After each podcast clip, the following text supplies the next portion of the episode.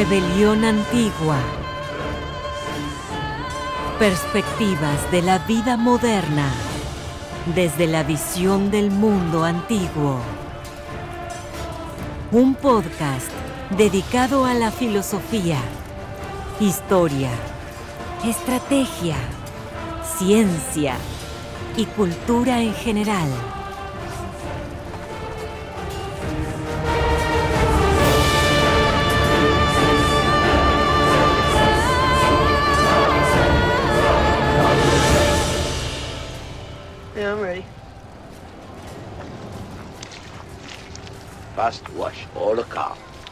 Then wax. Wax on, right hand. Wax off,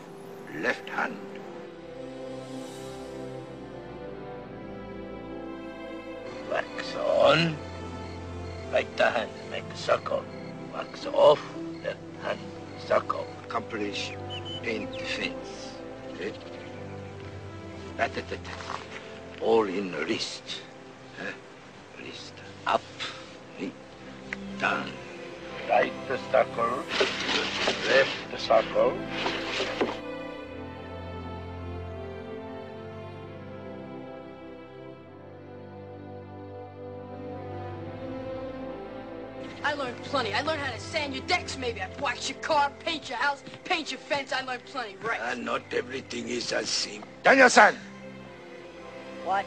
come here. Show me sand floor. Sand floor. Sand floor.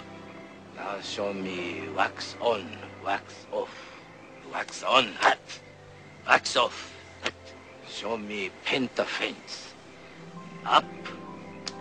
Down. Show me paint the house. Side, side. Lock wrist. Fine, fine. Yes. Show me wax on, wax off. That! That! That! That! Show me pen to fence. Face! Face! That! That! Show me side to side. Yes! That! That! That! Show me sand or floor.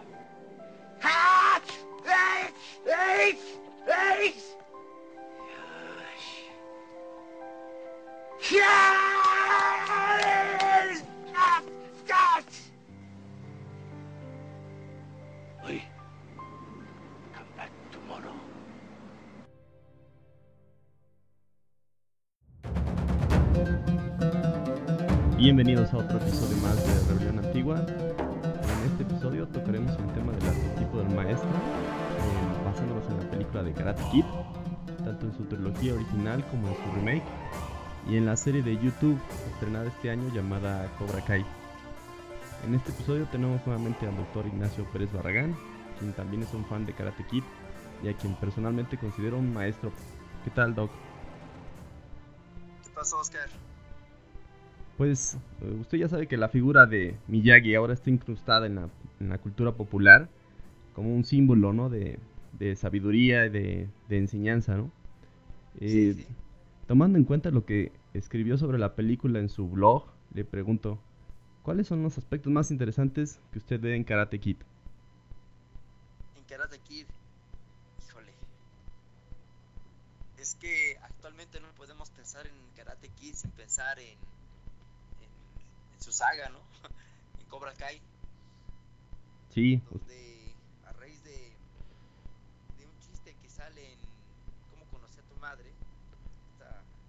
serie, eh, de parte de, eh, de Stinson, que, que dice lo que propone, que el villano en realidad era el Karate y que el otro lo que hacía más bien era como, como que defenderse. Entonces le dice, oye, tú llegas, tú extraño llegas a mi barrio, me quieres tumbar a la chica, haces todo lo posible, me la tumbas, llegas a mi dojo y me retas y todavía quieres que te respete, ¿no? Entonces es todo un caso muy curioso Karate Kid porque nos presentan el otro lado de la historia, pero aquí en el caso de el señor- Miyagi también tenemos dos señores Miyagis.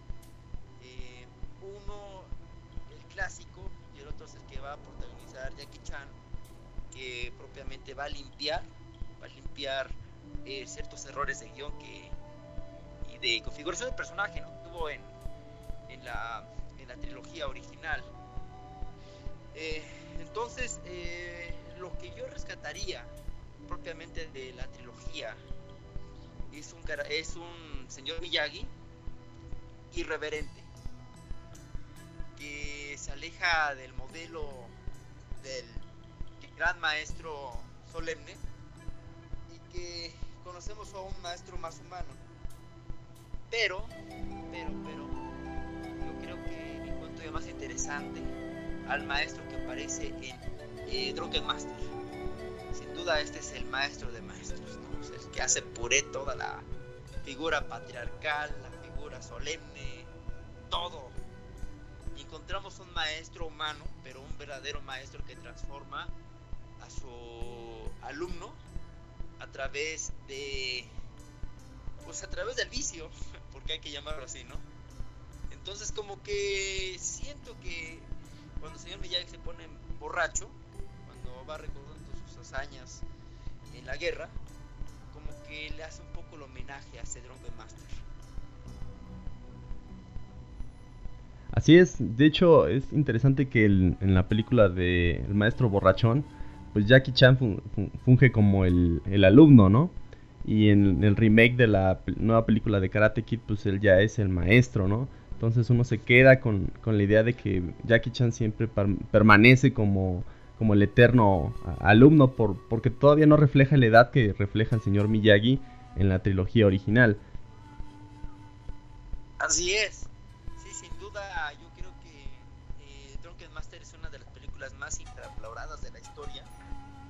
porque es una película de la cual muchas otras empezaron a pues así que a, lo tomaron como un venero, un venero de ideas. Pues, si bien es cierto que mucho, mucho talento que más se le va a tomar al Spaghetti Western, que la cuestión de quitarle los problemas a los, a los vaqueros, a empezar a rey de hecho. Eh, si bien es cierto, pero la figura del maestro que presenta que Master es soberbia, encontramos a alguien que no puede luchar si es que no está borracho, si es que no está en el punto del exceso, lo cual nos hace recordar pues demasiado aquel aquel infortunado libro de Nietzsche en que nos hablaba exactamente sobre el dios Dionisio y siempre anda en el exceso, siempre anda borracho, ¿no? Y pero que precisamente esa su cualidad. Entonces, eh, Creo que el Master es una de las películas clave para entender esta figura del maestro que, que viene a ser el máster de, de Karate Kid. Un entrenamiento que se basa bajo eh, en métodos no convencionales, pero insisto, o sea, de nuevo vamos hacia atrás y encontramos a Drunken Master que así va a entrenar a Jackie Chan bajo métodos completamente absurdos. Así es, Sí, de hecho, de Drunken Master también se, se inspiró a Akira Toriyama para tomar eh, algo de la personalidad de, del maestro de Goku, ¿no? del maestro Roshi, ya que eh, también es eh, irreverente, también tiene métodos poco convencionales y, pues, también es, un poco excesivo. Es más del lado de la lujuria que del, que del embriaguez, pero también ah, aparecen esos elementos, ¿no? Sí, son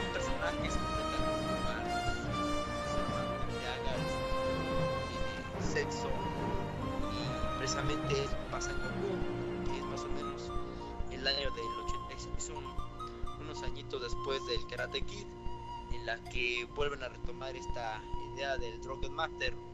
Incluso, incluso está esta famosa técnica de, de luchador borracho, que se vuelve en cierta manera invencible. Eh, en cierto momento Master Roshi le dice a Goku que se pone muy borracho y entonces le enseña una técnica milenaria muy secreta pero justamente en este Roshino Akira Toriyama en, Dragon Ball Z lleva hasta el extremo esta idea del Drunken Master porque ya no solamente es el maestro sino al dios de los dioses eh, es un pervertido que uno puede convencer de que lo entrena uno llevándole como el Master Roshi unas revistas pornográficas. Entonces es todavía no solamente es el maestro, sino los mismos dioses que navegan también en el exceso y de nuevo vuelve a aparecer la carcajada de mono de, de, lo que nos hablaba Nietzsche, ¿no? La cuestión de del humano demasiado humano. Sí, sí, cierto.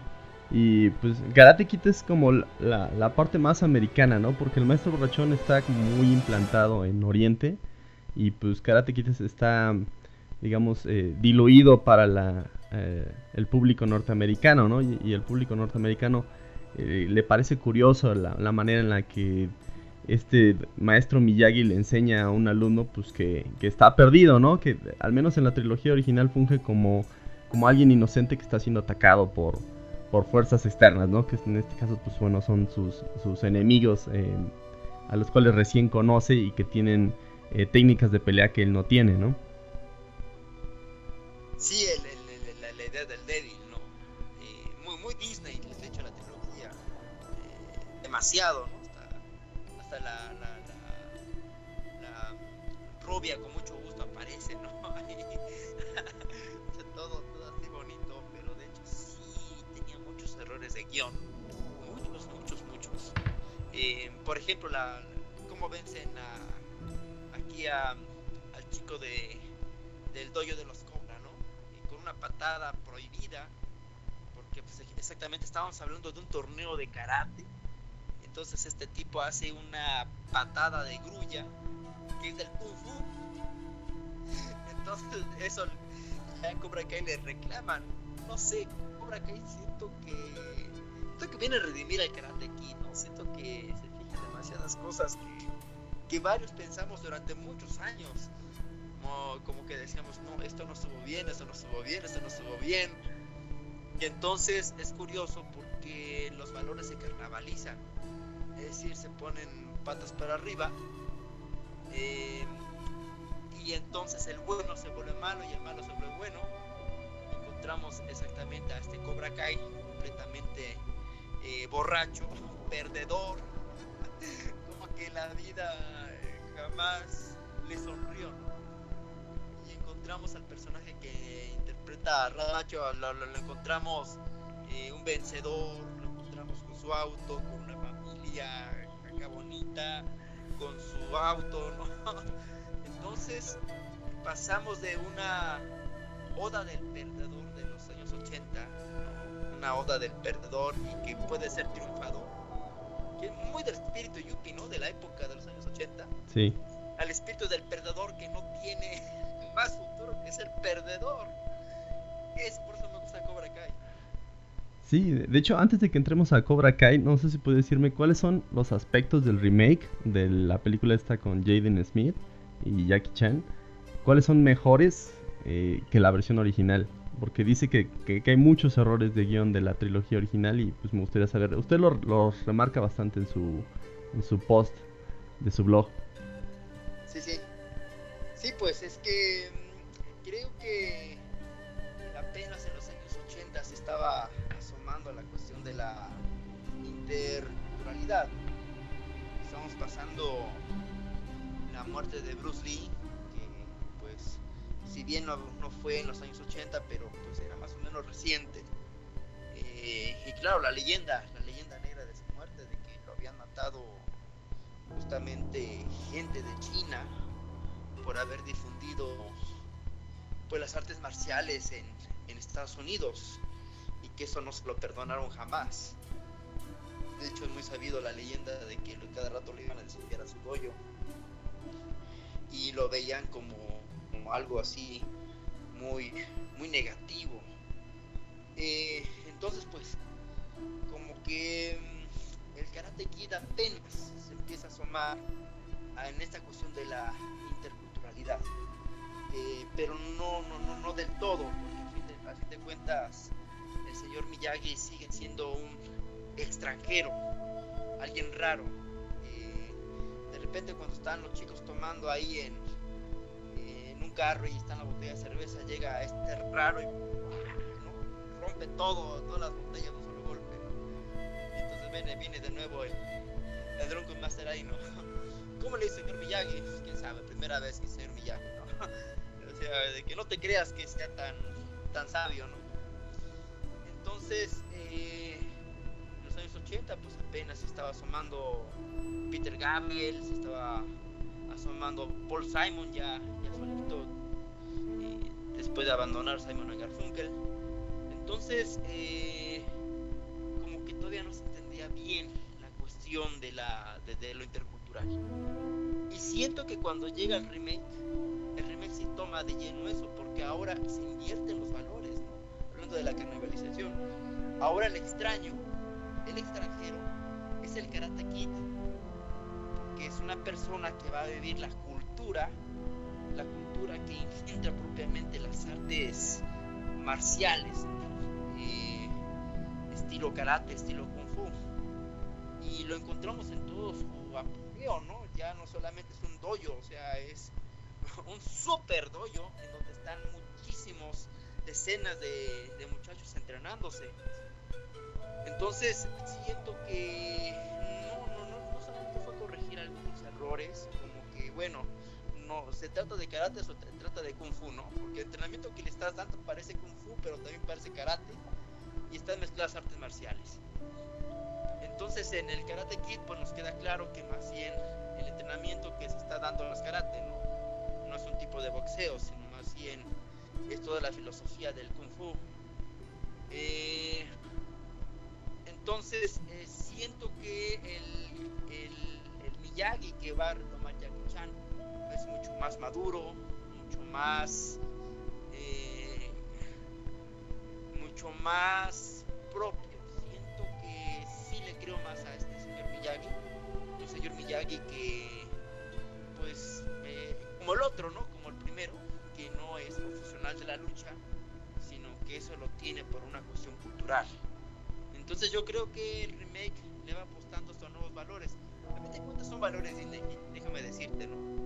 Porque Disney es así como lo políticamente correcto. Entonces como que el remake viene a, abrir la ventana a correcto en nuestros tiempos. Así es. De hecho, hay una escena que menciona en su post eh, respecto al, al momento en que llega eh, el Karate Kid o, Daniel San o este el hijo de, de Will Smith y encuentran al maestro borracho y a diferencia, por ejemplo, del maestro borrachón, cuando encuentran borracho al señor Miyagi está en una posición muy solemne. O sea, sí se ríe, pero hay una enorme tristeza, ¿no? Porque está recordando eh, cuando le, avisaron que su esposa y su, y su hijo habían muerto, ¿no? Y, lo que hace Daniel San cuando se encuentra con, el señor Miyagi, pues es eh, llevarlo a la cama, escuchar lo que dice y esperar a que, a que se duerma, ¿no? y, darle una señal de respeto y, si de ahí se salte otra escena en la película. Pero en la película, de, en el remake de Karate Kid, eh, lo que hace el alumno es que levanta al profesor de su, de, su estado eh, de embriaguez y, también de tristeza y lo pone a entrenar.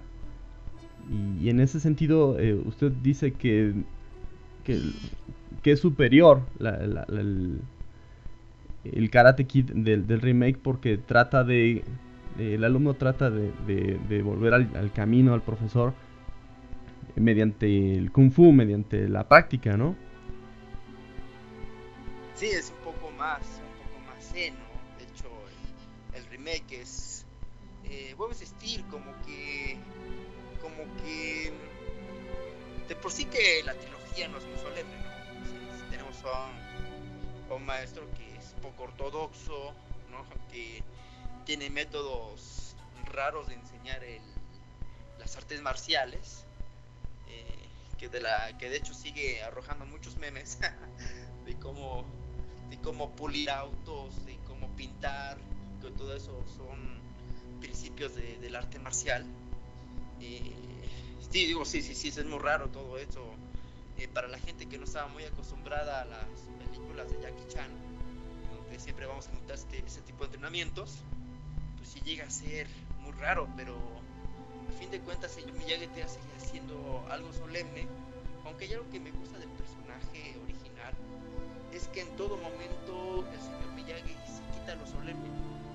O sea, él nunca va a ser así como, oh, mira, soy tu gran maestro, tenme respeto, sino que siento que lo que va presionando eh, el señor Miyagi en este momento a, a Daniel San es precisamente eh, de, que no le tenga tanto respeto, ¿no? O sea, no, no, es así, yo soy como que más tu amigo, no soy tu maestro, soy tu amigo, considérame así. De, hecho, creo que por eso le regala el carro, ¿no? Para que pase a su rubia. Y también siento, ya en las próximas dos películas, que, que bueno, podemos considerar como olvidables. Porque de hecho sí, en la otra se van a la, de esas se van a la patria de Miyagi, ¿no? Eh, pero bueno, no creo que haya tenido demasiado impacto, por lo menos para mí. Mi memoria yo creo que yo creo que me quedaría nada más con la primera. Pero sí siento que lo que trata, el mensaje que trata de darle el Miyagi a Daniel San es que se vuelva independiente. O sea, que él mismo tiene, quiere su propia escuela. Yo creo que por eso en Cobra Kai vamos a encontrar con que el Karate Kid, ya de grande, se vuelve maestro. Porque él ya ha creado su propia escuela, él ya, él ya ha trascendido al, al estudiante y es el momento en que le toca a él volverse el maestro. Que de hecho nos quedamos en eso, ¿no? O sea, la, la, la, la temporada que salió es exactamente cuando Daniel San se vuelve el maestro. Entonces, eh, claro, es como que el mensaje de que el maestro tiene que dejar volar a sus discípulos para que la semilla se esparza y la mata siga dando. O sea, es, eso es lo que más me gusta, que el maestro no es necesario. Es como el mensaje que encuentro en la, en la trilogía original, ¿no? El maestro no es necesario. El maestro simplemente es una parte más del proceso, del proceso de vida, porque la enseñanza es vida, yo creo. El otro día, fíjate, me estaban preguntando exactamente sobre la filosofía antigua, sobre la muerte. Entonces le digo, es que no la puedes entender, ¿no? Porque tú lloras por la gente que se va, ¿no? Por la gente que se te va. Pero bueno, sí es doloroso que alguien se te vaya, pero pues, el consuelo simplemente es que, que ves alrededor y ves las flores y las entiendes. Dices, bueno, está bien, para que haya estas flores es porque eh, se regaron las semillas antes. Pero esas semillas, a su vez, ahora que ya todo floreció, vuelven a ser sueltas. Entonces, tenemos estas flores para que vuelva a haber la próxima estas más flores, ¿no? Entonces, y entonces le digo a la muchacha, pues yo no siento que estén las flores llorando porque se van a morir, ¿no? Sencillamente son necesarias para que el proceso siga, el proceso de vida, una y otra vez.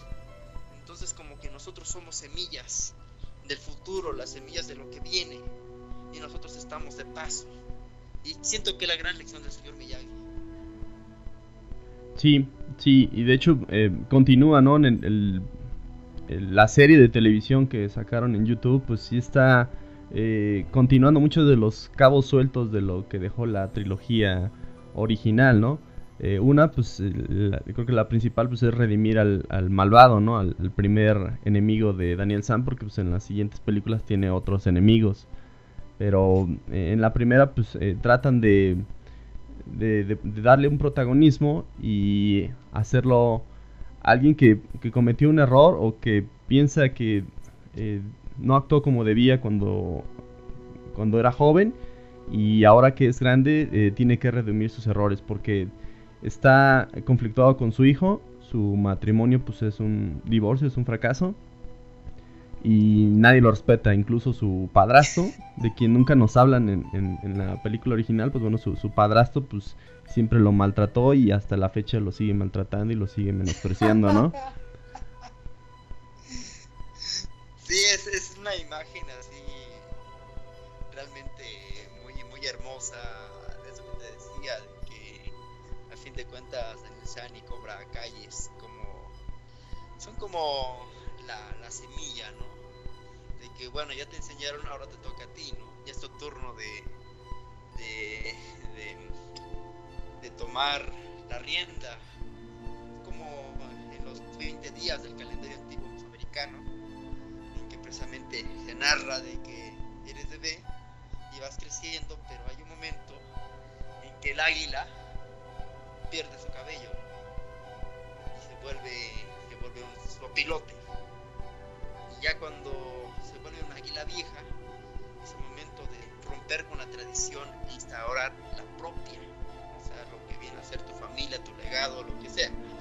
Entonces siento que siguen con esa misma idea, pero esta figura de, del perdedor que siempre es perdedor, haga lo que haga, de todo está en su contra, eso, eso me, me, encantó demasiado eh, de, de Cobra Kai.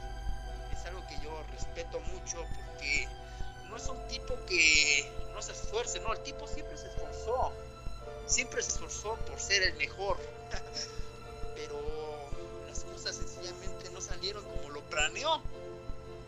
Entonces, eh, eh, de haber titubeado en cierto momento de su vida, en no aplicársela a Daniel Sanes eh, completamente, porque es cuando su maestro le dice ¿no? que lo lesione completamente, y el otro se le queda viendo.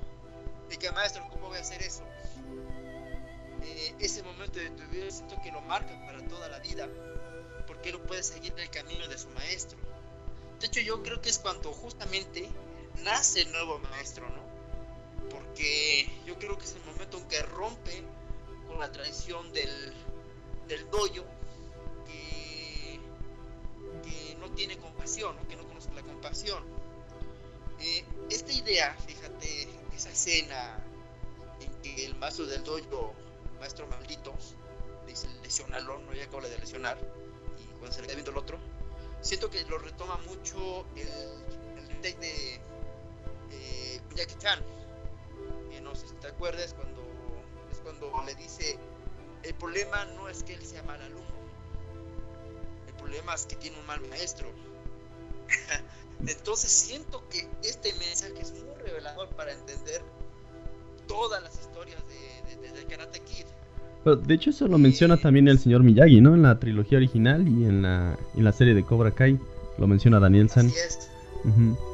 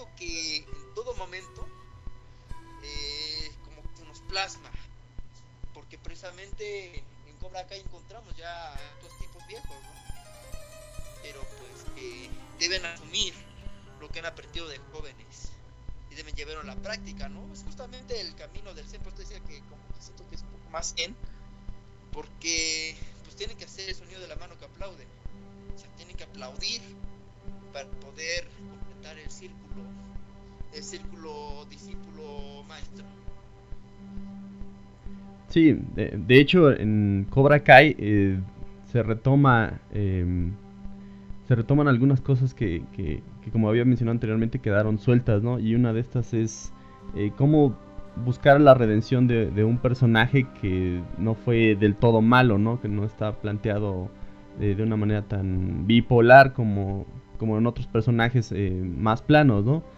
Y y lo hace a través de, una semilla, como usted dice, ¿no? El, alumno de, de, de este cuate, ¿cómo se llama? El, el, el Lawrence, ¿cómo se llama el, el personaje? Eh, ¿Cuál? El enemigo de Daniel San. Híjole, no, ya ves, es tan perdedor que hasta nos olvidamos de su nombre. Pues bueno, de, de, de perdedor que te olvidas de los nombres. No, o sea, la serie empieza cuando él toca fondo, ¿no? Cuando lo despiden del trabajo, cuando nadie lo quiere, cuando eh, lo único que tiene en su vida creo que es la cerveza, ¿no? Especialmente la cerveza Coors. Y se encuentra y se encuentra con un alumno, que un alumno que él no quiere enseñar, ¿no? En un inicio no lo quiere enseñar y después de que de que su peor enemigo, quien es Daniel San, lo pisotea de nuevo, eh, decide, decide rebotar, ¿no? De- Decide decir, bueno, ya hasta aquí es demasiado, o sea que, que mi peor enemigo me haya humillado en la vida con un, par de minutos, ¿no? Donde sin querer fue a reparar su, su auto y, y su auto lo mandaron, lo mandaron con, es- con la empresa de, de Daniel San, ¿no? Y dice, pues, pues no, yo no quiero que me reparen el auto, va por él, eh, al final no puede. Y Daniel San le ofrece repararle el auto gratis o incluso ofrecerle uno nuevo, ¿no? O sea, de por sí ya lo tenía aplastado a largo plazo, pero en ese minuto como que fue el punto clave, ¿no? En, en- en el arquetipo de, del héroe de Young diría, pues es cuando en ese momento es el... Que, que- aparece un toque mágico en donde dice, ¿sabes qué? Pues aquí tienes que virar, ¿no? Porque si no viras, de plano no hay otra cosa más que, que- que el vacío, ¿no? Y cuando él se levanta y dice, bueno, voy por el, el- el alumno, es cuando empieza a, a- a tratar de resarcir esa, esa vida de pérdida, ¿no? Que, en- que en la serie pues sí lo logra de alguna manera porque re- recupera el, el, el dojo, ¿no? Nuevamente. Sí, así es, el personaje es, es Johnny, ¿no? Johnny. Lawrence. Johnny Lawrence. Sí,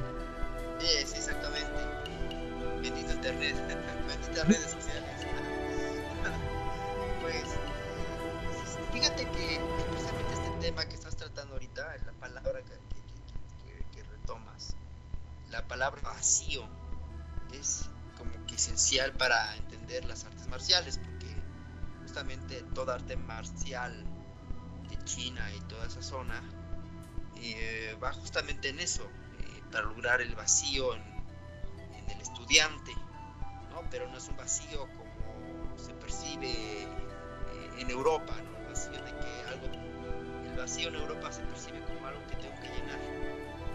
Y aquí más bien es el vacío como el quitarse los apegos, el eliminar el yo, vacío en, esa región. Y siento que precisamente eh, el llamado que le hace eh, John, Chris, eh, el maestro de, Johnny, es como que como que quitarle ese vacío, esa posibilidad de vacío, ¿no? De que tenemos a este tipo y quiero que lo desgracies porque es ese tipo.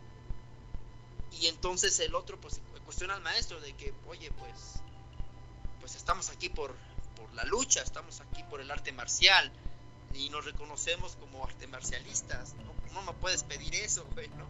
Porque eso como que como que va en contra de todo, de toda la enseñanza, de todo lo que se pretende que son las artes marciales. Eh, es precisamente así como que como lo que va a comprender en toda la serie de Cobra Kai, ese llamado, ese llamado al vacío, ese llamado a que él eh, pierda su personalidad y sea el maestro, ¿no? El nuevo maestro. Pero pues nos dejan intrigados porque ves que al final de la serie vuelve a aparecer eh, este profe malo, John Chris, y hola, ¿no? Le dice, ya cuando ha arreglado toda su vida, ya que él se ha conciliado con él, ya que ha encontrado el vacío, se vuelve a encontrar con el malvado, caray, ¿no? Entonces no sabemos qué va a pasar en la temporada 2, si va a aceptar aquí a este cruel y malvado maestro, o qué va a hacer de él, ¿no? Porque justamente este John Chris es como que el modelo antagónico de todo lo que son las artes marciales. Es el verdadero villano.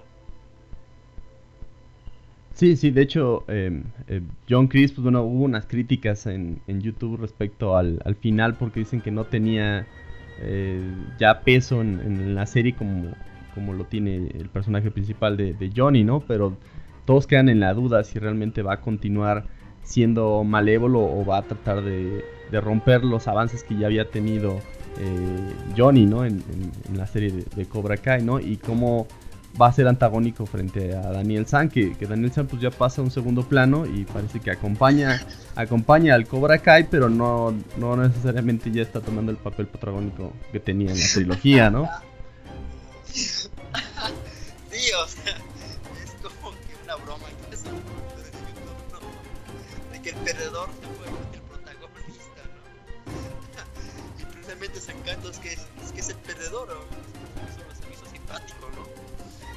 yo lo vi ahí, este, pobrecito, lo corre en todas partes y hasta su coche pierde, ¿no? y ni para las chelas tenía. Entonces, eh, uno no puede sentir más que simpatía por un personaje así que se va esforzando, pero pues ni como papá la arma, ¿no? Porque pues el hijo me llega a parecer, fíjate, algo ingrato, ¿no? Siento que, que el que sea perdedor no, no es algo que por lo que él, él, como que él lo haya provocado totalmente, ¿no? Porque al fin de cuentas, bueno, si era un borracho desobligado, pero a fin de cuentas había una persona muy noble en el fondo. Y es también cuando uno se cuestiona, pues, en sus días de juventud, ¿no? El por el papá, encuentra una noviecita que parece ser que, que es de los amores de su vida, la jovencita, la jovencita la acaba mandando la goma, ¿no? Por la y entonces como que comprendes a profundidad todos los rasgos psicológicos de este personaje, que era un súper personaje, o sea, que la trilogía original no lo rescata, no lo alcanza a ver. Pero los fans de Karate Kid, como este chiste que te digo de, de, de, de Barney Stinson, como que como refleja lo que los fans de la película lo pensamos mucho tiempo, ¿no? Oye, cito, ¿no? Pero antipazo Johnny. Sí, algo interesante también de Johnny es que eh, aparece ya en una época en la que eh, muchos valores culturales y sociales ya son diferentes, ¿no? en el Toyo original, pues bueno, solamente hay hombres eh, practicando, ¿no? Y Cobra Kai de inmediato introduce al segundo alumno como una mujer, ¿no? Y Johnny la rechaza, ¿no? Decir, no, no, es el yodo, el dojo es para hombres, ¿no? No para chicas, ¿no? Y, la chica prueba que es eh, valiosa para, para el dojo, ¿no? Especialmente por el dinero que tenía de, para pagar la, eh, la colegiatura, ¿no? Pero sí, eh, sí, es, sí es interesante cómo la película trata con estos temas, ¿no? De, del alumno que, que es totalmente también otro perdedor, incluso lo considera todavía más perdedor que él porque necesita su aparatito para el asma y es muy, débil y le enseña a golpear. O sea, le enseña también cómo, cómo hablar con las chicas y dice que qué onda con esta generación porque si, yo creía que Daniel San era un perdedor en los 80, pues todo este dojo, porque al final cuando derrota a los, a los chicos estos en la, en la preparatoria y todo el mundo este, se atiborra en el dojo, ya tiene un montón de alumnos, dice, pero pues es que de estos no se hace uno, ¿no? O sea, todos estos son peores que yo, ¿no? Y, pues me alegro que en mi, en mi época, en mi década, sí habían eh, valores que él considera pues que, eran eh, mejores que los que actualmente existen, ¿no? Y eso sí es un reflejo de, la realidad actual, ¿no? De que eh, si si Karate Kid se hubiera expuesto en esta época no hubiera, hubiera, sido objeto de críticas, ¿no? No, no, sencillamente no sale, ¿no? Es demasiado Disney. Fíjate que, que sí cambia mucho la imagen porque eh, el nerd es visto de una manera totalmente pues, negativa en los años 80, ¿no? De ahí salen los nerds de vacaciones, la venganza de los nerds justamente inician con esa película israelí, la mejor película hecha en Israel en toda la historia, ¿no? que es Chicle Caliente, que es exactamente un montón de lelos, ¿no? Viviendo la vida. Entonces, como que el tema se vuelve como en los años 80, esta cuestión de los nerds, de los débiles, pero los años 80, pues precisamente como, como todo en Estados Unidos estaba saliendo muy bien, vamos a recordar la, la época y la ideología de Ronald Reagan, en que todo iba pues así bonito, así como los años 50, ¿no? Yo creo que los años 50 se repiten en los años 80, en la cuestión ideológica en Estados Unidos, de que vamos arriba para adelante, hubiera dicho Echeverría. Eh, y justamente ahora que Cobra Kai se, llena de estudiantes, pues todos son un montón de, de soquetes, ¿no? Se llena de puro soquete y es que pues es que no no no hay de otras quiénes van a necesitar clases de artes marciales sino personas que sufren bullying en la escuela pero que justamente el valor ha cambiado demasiado tanto tanto tanto que la persona fuerte ya no es aquella que viene a ser eh, eh, la cuestión de la fortaleza física no de la destreza física sino la persona fuerte pues ahora más bien es alguien muy hábil en, en internet, en la cuestión de los medios sociales, eh, y no necesita para nada del cuerpo, ¿no? O sea, como que dicen, es como si, te, si tuviéramos un, una ideología del ser débil está bien, que es precisamente todo, todo, todo, todo lo contrario a lo que Nietzsche nos viene a hablar en el anticristo, del valor de, del más débil, el valor de que vamos a comisionar al pobrecito que no sabe defender, eh, y el valor aquí del, del, godo, del fuerte, del guerrero, totalmente eclipsado en nuestros días. Entonces, algo que también rescata Cobra Kai, ¿no? Ustedes son unos posilánimes, o sea, tienen que aprender a reconocer su cuerpo y utilizarlo como una máquina de guerra. Ese mensaje es, es también muy hermoso, fíjate. Sí, y muy necesario, ¿no? En, en época actual. Sí, definitivamente estamos en una época en la que victimizarse es la estrategia idónea, ¿no? Por todas partes encontramos víctimas. O sea, no puedo defenderme, soy, soy un, soy un soquete, pobre de mí, comisérame, ¿no? Eh, como el mensaje que dan ciertos sectores del feminismo, por ejemplo, ¿no? Soy una víctima del acoso, todo el mundo eh, quiere tener sexo conmigo, yo pobrecita soy una persona indefensa, eh, soy víctima del patriarcado, bla, bla, ¿no? Sí, Entonces, siento que el mensaje en, el, en, en, este Cobra Kai es, pues puedes defenderte, caray, ¿no? y no precisamente con palabras. Sí, de hecho la chica que es la hija de Daniel San, pues eh, tiene otra personalidad distinta, ¿no? Y ella sabe que su cuerpo es un mecanismo de defensa y lo, lo utiliza a su favor, ¿no? De, de, hecho, en la escena en la que el chico este Miguel eh, está a punto de, de enfrentarse a estos, eh, a estos tipos que lo molestan en la preparatoria, la hija de Daniel San ya estaba lista para pelear, o sea, no, si, él no se metía, ella de todas maneras iba a iniciar el, el combate, ¿no? Algo que no se hubiera visto, por ejemplo, en la trilogía original. Ah, claro,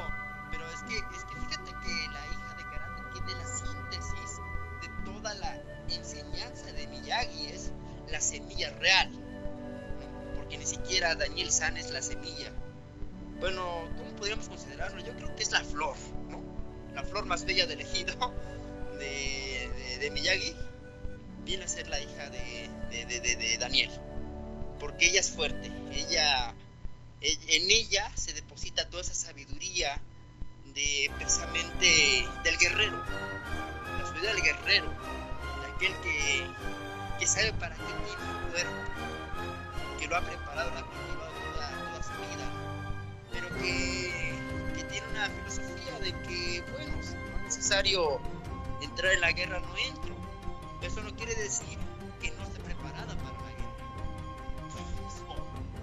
Eso, eso también, híjole, no te digo que Cobra Kai es, punto y aparte, sea, por eso, por eso fue un super estúpido, porque no la retomó a YouTube, tendría que hacer, porque ahora estamos como que a la expectativa, ¿no?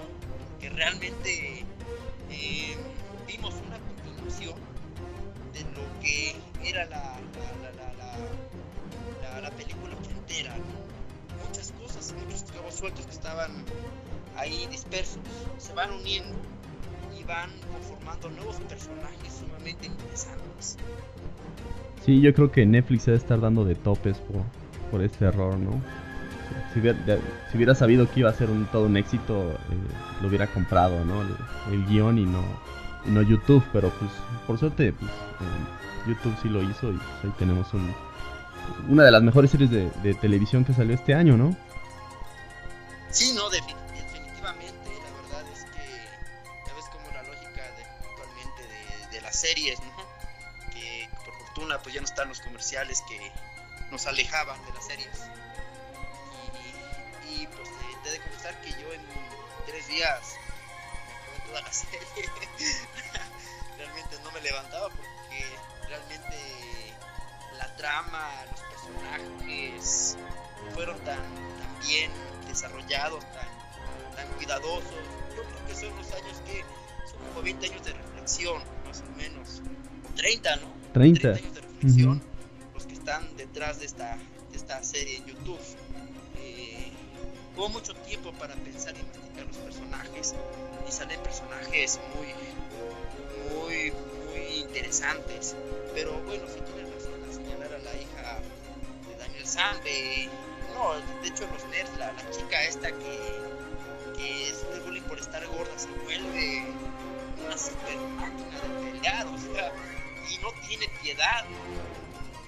Sí, de hecho te pasa lo mismo con, con Honk, ¿no? El chico este que le hace bullying eh, Johnny varias veces y lo humilla hasta el punto en donde dice, bueno, eh, si, si, lo que tienes en la cara es lo, lo único que te define, pues busca otra cosa que te defina, ¿no? Y, y al otro día llega este tipo con un con un hawk, ¿no? Con, este peinado, peinado de sí, peinado de ponqueto, ¿no? Decir, bueno, ahora sí ya tienes algo que realmente resalta mucho más que, que ese, la este, herida que tienes en, el labio, ¿no? Sí, sí, sí, yo creo que muy nichano, ¿eh? muy nichano este manejo de personajes, muy ligado hacia el camino del, del guerrero, del guerrero real, porque también en nuestros días se habla mucho del ya sabes, ¿no? La meditación, ir a la montaña y encontrarte a ti mismo, encontrar tu visión, el camino de la sabiduría, y no sé qué tantas payasadas más. Eh, tonterías de las que se habla actualmente, todo para alejarte de tu cuerpo. Eh, siento que tal vez esa profecía que sale en una película pues, animada, de que en el futuro todos estamos bien gordotes, estamos en silla y ya no nos movemos. Todos los negocios, todo lo hacemos en esa silla, en una pantalla virtual. Entonces el ser humano completamente descorporizado, completamente alejado de su cuerpo, porque el ser humano que se aleja de su cuerpo se aleja del camino del guerrero. Entonces siento que, que en los años 80 no era, no se daba increíblemente a pesar de en los años 80 era muy claro que había que cuidar el cuerpo y realmente pues era como si fuera a entrenar. Eh, yo creo que por eso de los artes marciales en Estados Unidos. Eh, pues, vuelvo a repetir, fue en los años 80 y claro, el presidente fue Bruce Lee, que nos enseñaba las maravillas que se pueden hacer con un cuerpo fuerte. Y entonces eh, nos vienen a enseñar exactamente cómo nuestra actual generación es pusilánime, así por donde la quieras ver. Una generación que avienta la toalla, que baja las manos, que ya no tiene deseos de luchar, porque siente que siente que ya todo está realizado, que siente que, que todos somos víctimas de un sistema eh, muy malvado, sistema que ha conspirado contra nosotros que finalmente nada se puede hacer. Eh, lo que señalaba Nietzsche precisamente, que al final el camino del nihilismo va a triunfar. Entonces yo siento que es un poquito eso, ¿no? Un reflejo de lo que somos actualmente. Como que un mensaje de fondo de que recuperemos ese camino del guerrero. Pero entendiéndolo pues, del lado más corporal posible. Sí, de hecho hay una escena en, Cobra Kai en la que eh, uno de los alumnos más rejegos, que es amigo de Miguel, eh, se confronta con Johnny y le dice, pues es que si me quieren hacer daño, pues le hablo a la policía, ¿no? O sea, pues el, el, Estado me protege, ¿no? Y, ya no necesito ser fuerte, ¿no? Si siempre va a haber alguien ahí en donde yo lo voy a localizar con mi smartphone y va a llegar inmediatamente a protegerme del mal, ¿no? Sí, este, esta, esta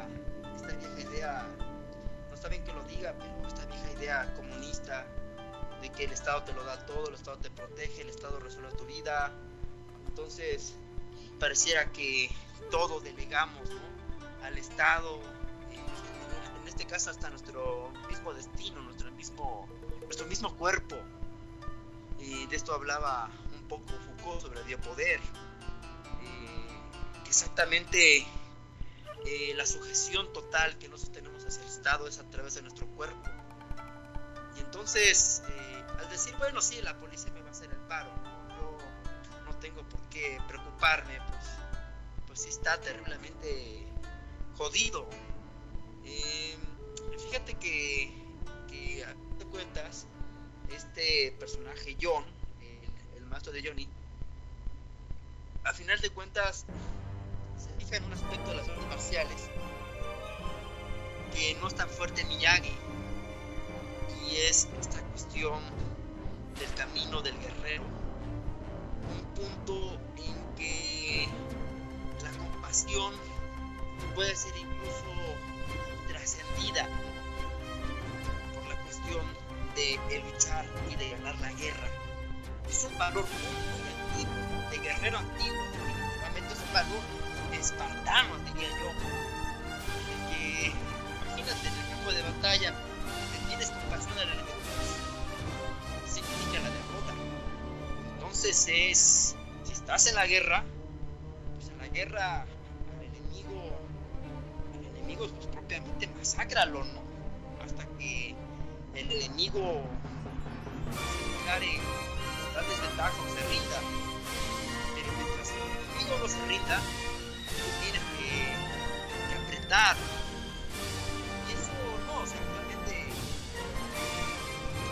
Escenas de guerra, no sé, muy moralista, ¿no? la sangre, todo eso y cuando, bueno, la lucha se pues no eran precisamente bonitas. Pues no sé si sea todavía Disney porque revisamos las versiones de Dragon Ball Z en los 90 y la versión de Dragon Ball Super. Y pues gran parte de las escenas de violencia que tanto nos gustaban en los 90 pues desaparecieron, ¿no? en los 90 le rompían el brazo a, a, Vegeta y lo hacían sufrir, ¿no? O sea, todavía eh, Freezer lo mató de una forma muy cruel, ¿no? Y, vemos un personaje llorando y sufriendo, ¿no? Mientras que en Dragon Ball Super, pues eh, parece un poco más Disney, ¿no? Parece como una, una eh, versión más moderna en donde ya se censura más la violencia y donde ya es más importante la, espectacularidad de, de los poderes, ¿no? o, los chistes, porque Toriyama retoma eh, mucho de la comedia que tenía en el Dragon Ball inicial, en el Dragon Ball Super, ¿no? O sea, realmente hay escenas muy, muy cómicas, ¿no? Hay, hay una en donde se pone en duda eh, la idea del Goku bueno, ¿no? Porque él apuesta a todo el universo tan solo por, por crear un torneo, ¿no? Decir, ah, pues la verdad no importa el universo, yo prefiero pelear, ¿no? Y, dicen, bueno, pues, ¿qué no estabas defendiendo la Tierra en, en otros... en otras temporadas y ahora ya no, ¿no? no, es que es un mar de contradicciones Dragon Ball Super, pero bueno, siento que dios de dios de dios que aparece ya en Dragon Ball Super, siento que es como el Estado, ¿no? Si todos salen el Estado elimina, ¿no? me gusta lo limino. Pero aún así siento que, fíjate, de nuevo sale esta, esta cuestión del super guerrero, Goku, que precisamente él lleva la lucha hasta las últimas consecuencias. Y no importa que el universo desaparezca, ¿no? Pero su sed, la sed del guerrero es luchar hasta el final. Y si vas a caer, te levantas una y otra vez y sigues luchando hasta que tu vida misma se acabe. Entonces, siento que ese es el, el valor que se rescata de, del doyo de los cobras. Que no se me hace un valor un valor negativo precisamente, se me hace que es el valor último del guerrero. Entonces, siento que este John, y hubiera una temporada segunda de Cobra Kai, también sería redimido. Sí, sí, de, hecho estaba recordando em, otro aspecto interesante de la trilogía original y es las características que tiene el señor Miyagi, ¿no? Que aunque él vivía en un estado de, paz, eh, tenía eh, problemas sin resolver dentro de su mente, ¿no? Y la pérdida de un hijo la, repone con Daniel San, ¿no? Daniel San también funge como, eh, como una cura para, la, psique del señor Miyagi, ¿no? Porque encuentra una familia nuevamente, encuentra un amigo y encuentra también un hijo, ¿no? Así es. Así es, pero era la parte buena, buena que, que no sé, yo creo que era demasiado bueno el señor Miyagi, sinceramente, ¿no? Demasiado bueno. Tiene que aparecer un maestro Roshi para que para redimir ese maestro tan bueno y tan noble en, el tema de las artes marciales. Porque Roshi es, es un estupendo maestro, pero no es precisamente noble. Que después salieron eh, más versiones, todavía mucho, mucho más más extremistas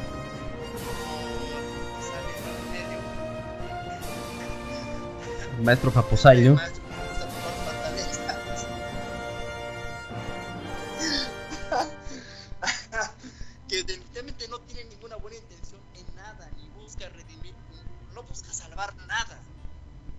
Única, eh, su única misión en la vida es recolectar pantalletas.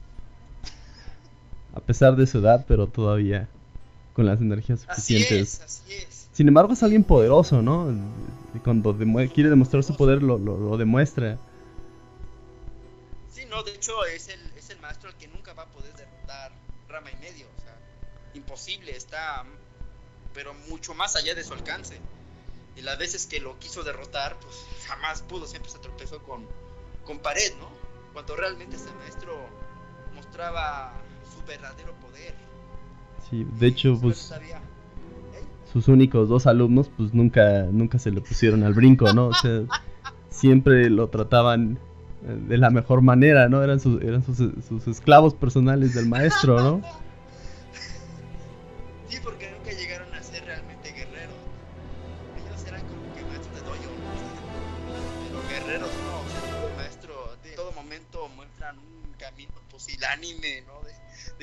Arrastran al maestro porque no logran igualar su, su poder. Y le tienen miedo, ¿no? Sí es. ¿eh? Le tienen miedo. No, le tienen muchísimo miedo. Y, y jamás lo van a confrontar, excepto la, la, la, abuela de, de Shampoo, que es la única que, que sí se iguala más o menos en poder, ¿no? Y que, por cierto, los, los, los son completamente paródicos de la antigua sabiduría china, ¿no? Siempre salen, mira, esta es una técnica de 3.000 años de antigüedad, ¿no? es muy antiguo, ¿no? Y al final es cualquier tontería, ¿no? Es cualquier tontería, exactamente. Entonces se vuelve a desacralizar la, la, la, postura de, del maestro. Esto, esto choca mucho, fíjate, con, con la cuestión mexicana, ¿no? No, no, no sé por qué. Eh, tenemos al maestro pervertido en, en Naruto, que deja a Naruto ahí a meditar en un árbol sobre el fin último de la vida. Y cuando ya este, Naruto dice, ya encontré, ya encontré, qué es lo que yo quiero, ¿no? Y va muy feliz a comunicarle al maestro la gran noticia. Encuentra al, maestro en un prostíbulo abrazando a dos muchachas, ¿no? Entonces, pues obviamente se enoja muchísimo con el maestro pervertido. Entonces, sí es como que desacreditar al maestro, pero en México, insisto, la figura del maestro choca mucho. Porque el maestro exactamente debe ser el, mamonete que debe tener la cara larga, debe ser parsimonioso, debe ser chorero. Su mensaje no importa que sea profundo, no importa que diga eh, mil y tonterías, pero lo importante aquí en México es la parsimonia del maestro. Eh, esto lo digo porque em, en mi experiencia que tuve en la UNAM, exactamente los maestros más taquilleros y que mejor calificaban eran de este tipo. Eran maestros que iban con su saco, que iban con su corbata, ¿no? que iban caminando así muy parsimoniosos y que bueno, ya los conocías y decías, bueno, yo no doy un pito por este, ¿no?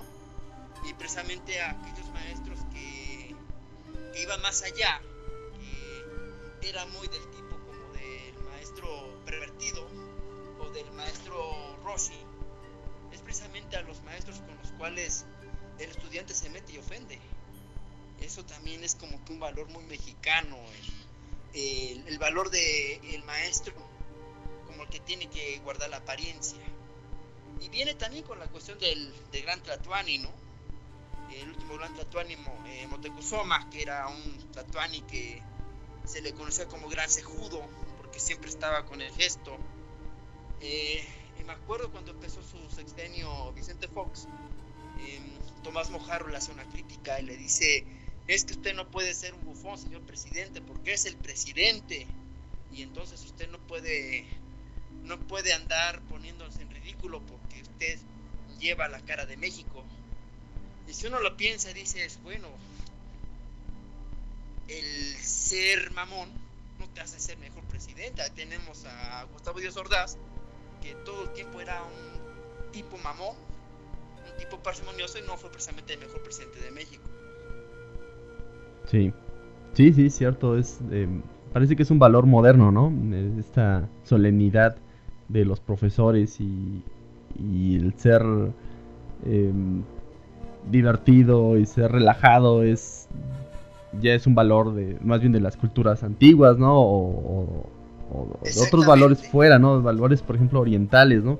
El maestro, por ejemplo, de, de Kill Bill, eh, el maestro que entrena a, a, la novia, pues sí es un tipo malvado y que nunca, nunca se ríe. Bueno, sí lo hace, pero para burlarse del otro, ¿no? Es decir, bueno, eh, no me pegaste bien y ahora yo tengo tu brazo, ¿no? Es mi brazo y si quiero puedo hacer lo que quiera con él, ¿no?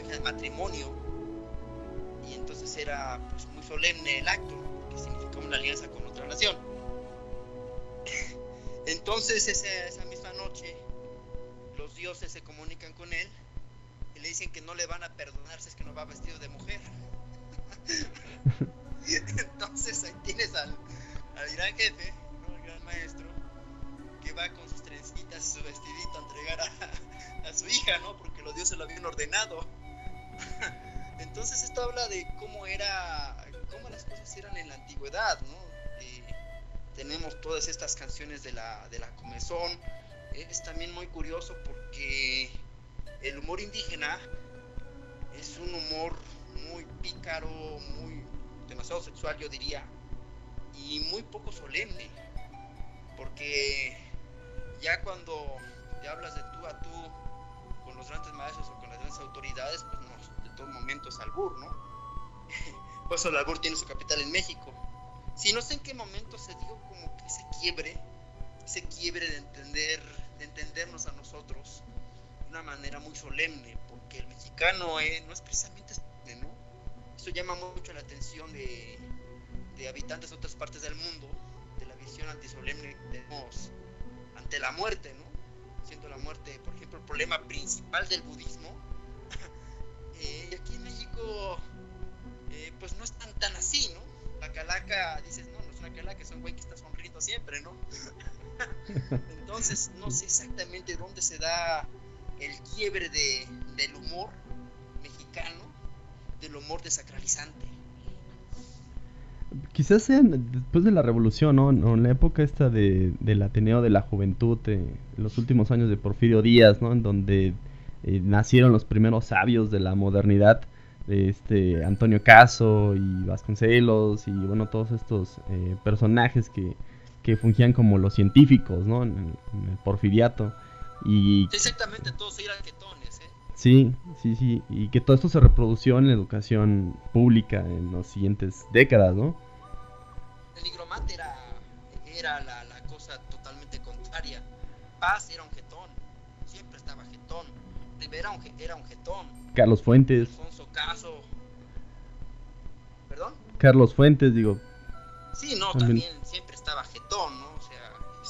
modelo así del académico, del maestro, que siempre tiene que ser parsimonioso. Pero el nigromante, cuando se echa su chiste, ¿no? Sobre la muerte de Dios. En el siglo XIX. Pues, fue a provocar. o este Lizardi cuando escribe el periquillo de Sarmiento, pues también le está provocando, o sea, se está cagando en todo, de hecho, ¿no? Bueno, en, España misma, eh, que es el Quijote, el Quijote se zurra en todo. Normalmente dicen que se burla de la novela de caballería, no, yo no creo, no, el Quijote se zurra en todo. Entonces, ¿dónde quedó esta venerable tradición de zurrarse en todo? Sí, bueno. Es como que una de las grandes preguntas. Todavía tenemos a Rius por ahí, ¿no? Que fue eh, de los profesores no oficiales de la, educación en México, pero pues era todo menos solemne, ¿no? Sí, exactamente, pero fíjate, eh, esta es la cuestión, eh, que no es precisamente un profe que no es un profesor oficial. Entonces, en su falta de currícula profesional, ahí podemos escudar a Rius, ¿no? Lo que pasa es que no era tan letrado, ¿no? pero si tú piensas en alguien letrado debe tener como que esa personalidad exactamente de, solemne eh, que bueno existir no eh, que es precisamente lo que yo retomaría del señor Miyagi del de este eh, maestro pervertido de Naruto del maestro colecciona pantaletas de, de Rama y medio del maestro maestro Japosai Maestro borrachón. ¿Eh? Maestro borrachón.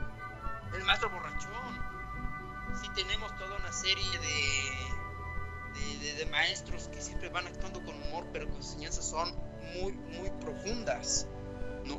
Y que es precisamente también el camino del guerrero, porque el camino del guerrero, al parecer, no es, no es la parsimonia tampoco, ¿no?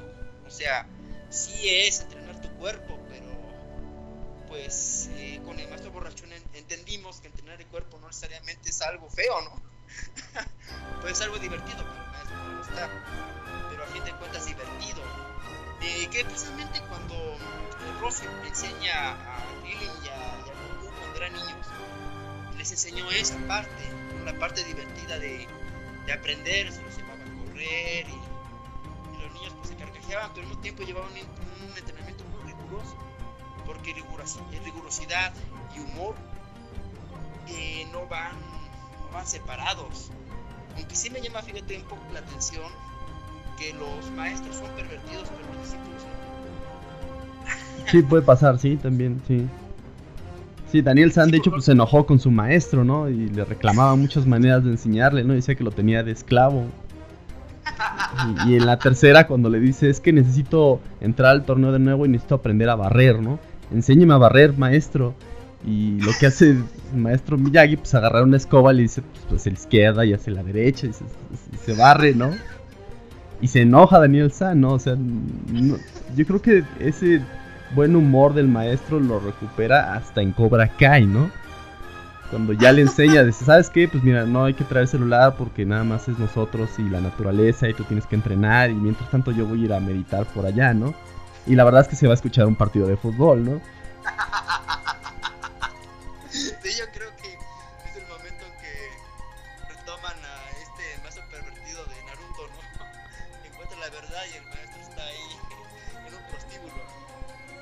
Entonces, como que, siento que hay una instancia ahí, una ruptura, en que estos maestros divertidos no son completamente reflejados en los en los discípulos.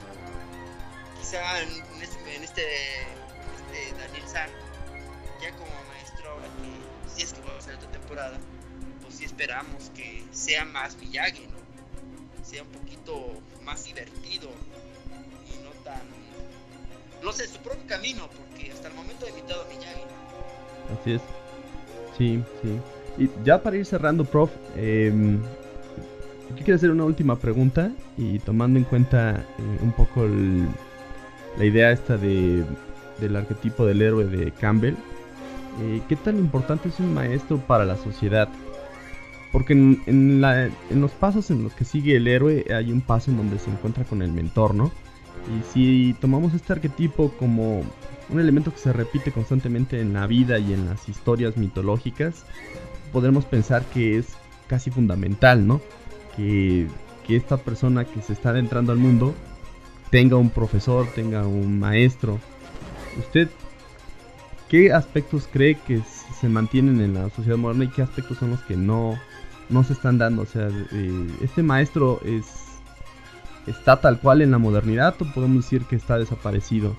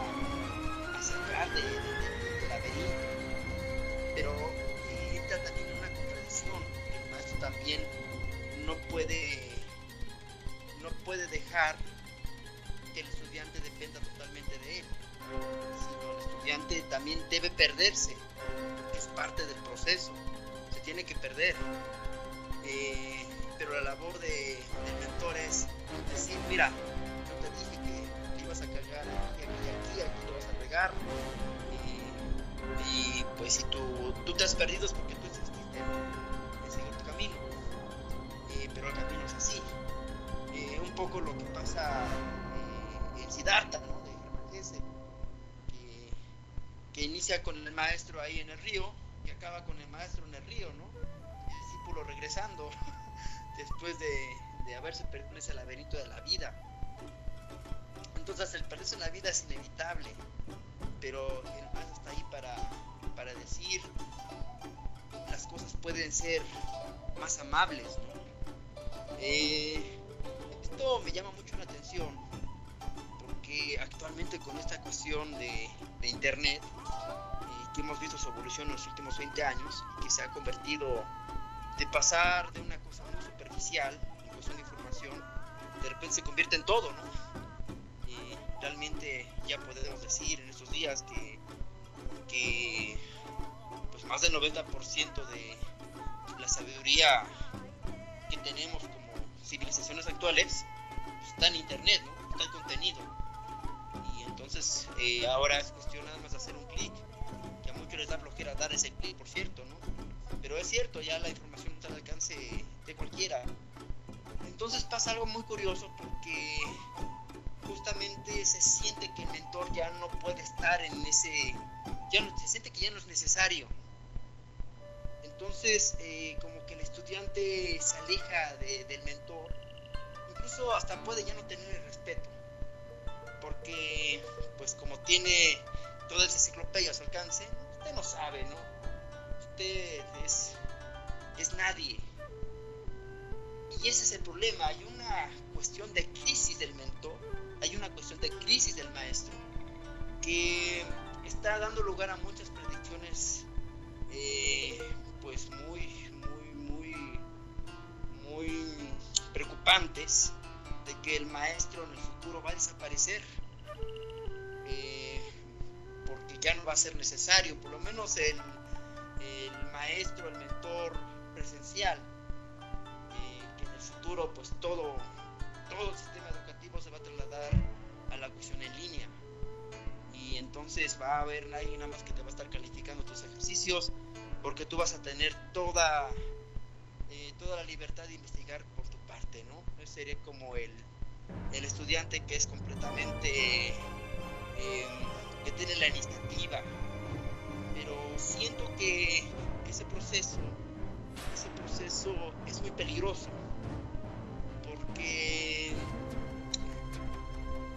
como que estamos aislando al, aislando al mentor y lo estamos mandando hacia el pasado, como si el mentor no estuviera también inmerso en las dinámicas actuales. Entonces vamos a imaginar en ese momento, en el año 2018-2019, que los mentores, anteriormente, venimos de una generación analógica y que saltamos a la cuestión digital, pero si tomamos en cuenta que la cuestión digital es simplemente una evolución y prolongación de la tecnología, puesto que el mentor recorrió mucho entonces es muy curioso que la generación se es necesario un mentor.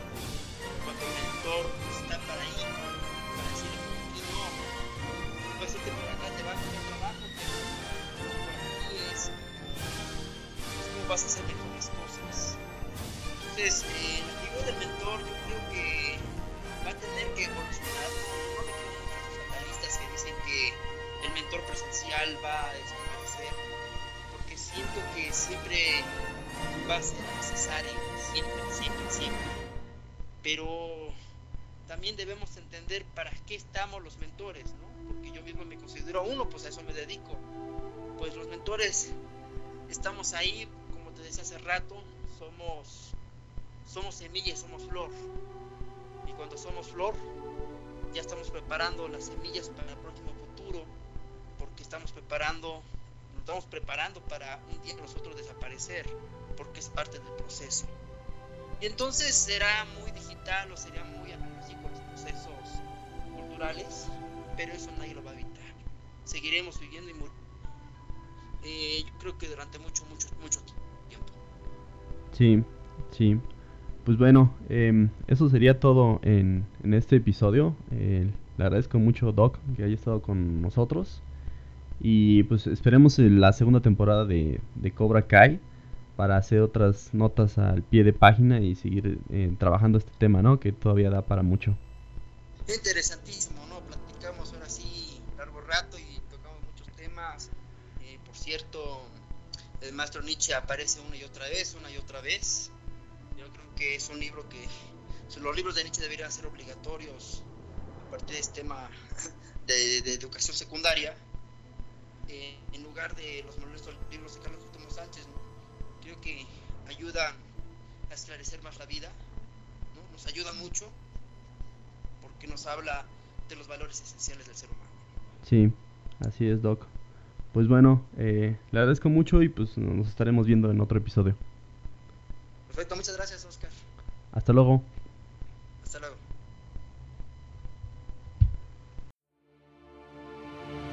Gracias por escuchar el podcast de Rebelión Antigua. Para más información visita la página www.rebelionantigua.com y dale like a nuestra fanpage en Facebook. Obtén ideas, links y extras del creador en la cuenta de Twitter arroba tenemasclip.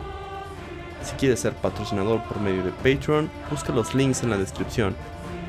Si tienes dudas, comentarios o sugerencias para los siguientes capítulos, puedes escribirnos un correo a la dirección rebelionantigua.gmail.com.